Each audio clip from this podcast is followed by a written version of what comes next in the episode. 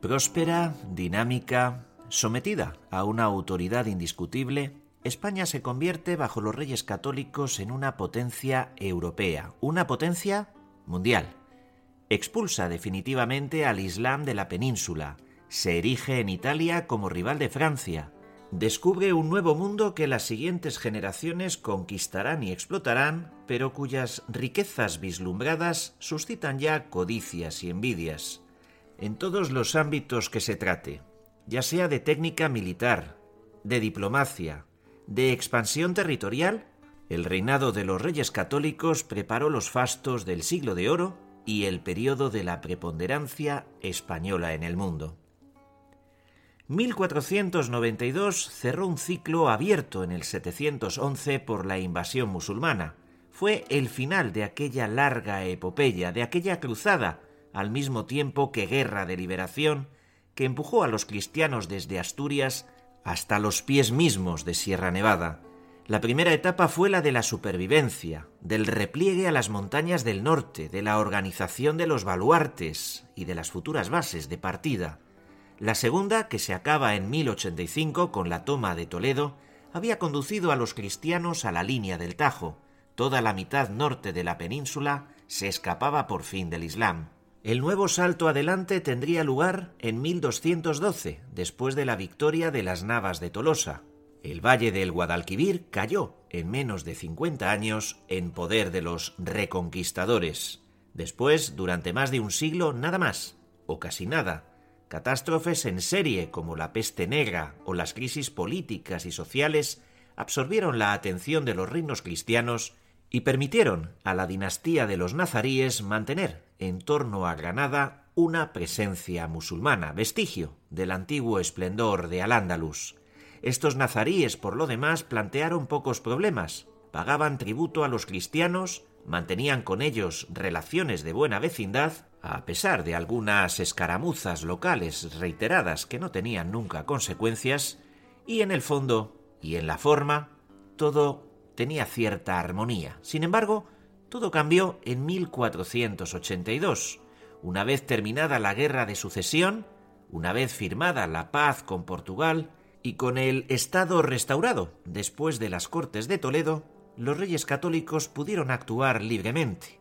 A los nobles decepcionados por la vuelta a la normalidad, a los castellanos y a los aragoneses asociados, pero no unidos, les ofrecieron un campo de batalla, una tarea exaltante, tomar Granada, borrar las últimas huellas de la invasión del 711, una guerra de reconquista, una cruzada también, donde el heroísmo, el espíritu de aventura, el sentimiento religioso y nacional podrían desplegarse en pos de un bien común.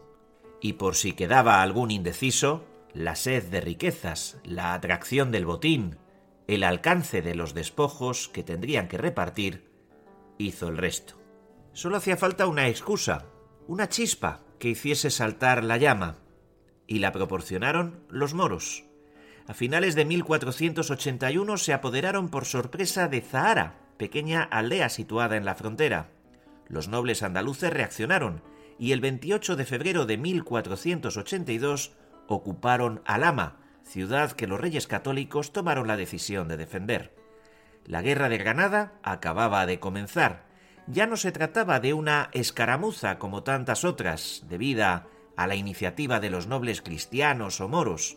Ahora la intervención de los soberanos cambiaba el significado del asunto, lo transformaba en el punto de partida de una guerra larga, de una guerra dura, de una guerra definitiva que acabaría con el fin del dominio musulmán en Granada.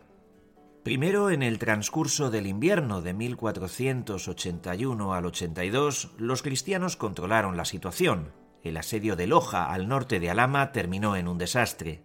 La campaña del año siguiente, menos rápidamente improvisada, no fue brillante en absoluto. Los cristianos sufrieron un nuevo fracaso, esta vez ante Málaga. Cierto es que este pobre resultado se vio compensado por una captura de marca mayor, la de Boabdil, hijo y rival del sultán. Y aquí tenemos que abrir un paréntesis. En el transcurso de esta última guerra de la Reconquista, los cristianos encontraron ante ellos a adversarios divididos, y se aprovecharon ampliamente de esa situación. Granada, en los años 1480, estaba destrozada por discordias civiles, rivalidades de harén, envidias de clanes que alimentarían durante mucho tiempo la imaginación de poetas y novelistas. El sultán, Muley Abdul Hassan, tenía una favorita, Soraya. Por este motivo era presa de la hostilidad de su mujer Aixa y de sus dos hijos, Yusuf y Abdalá, el Boabdil de los cronistas y novelistas. El sultán hace asesinar a Yusuf, pero Boabdil consigue huir gracias a la complicidad de los Abencerrajes, una de las familias en discordia. Mientras que el sultán intenta recobrar al ama, Boabdil se instala en Granada. Inquieto, el sultán va a buscar refugio y apoyo en Málaga, ante su hermano Abdullah, llamado el Zagal. Boabdil le persigue y cae en las manos de los cristianos, que muy hábilmente le devuelven la libertad. Boabdil se reconoce vasallo de los reyes de Castilla y se compromete a combatir a su padre. Vuelto a Granada, se encuentra con que éste ha vuelto a ocupar su lugar en la Alhambra. La guerra civil comienza en Granada. Mientras, en las fronteras del reino los cristianos cuentan los golpes y prosiguen sus asaltos. Fracasan una vez más ante Málaga, pero se apoderan de Alora en 1484. Las campañas precedentes hacen aparecer un contraste entre los medios empleados, considerables, y los resultados obtenidos, modestos. Una organización más seria y más eficaz conduce en 1485 a la primera... ¿Te está gustando este episodio? Hazte fan desde el botón apoyar del podcast de Nivos. Elige tu aportación y podrás escuchar este y el resto de sus episodios extra. Además, ayudarás a su productor a seguir creando contenido con la misma pasión y dedicación.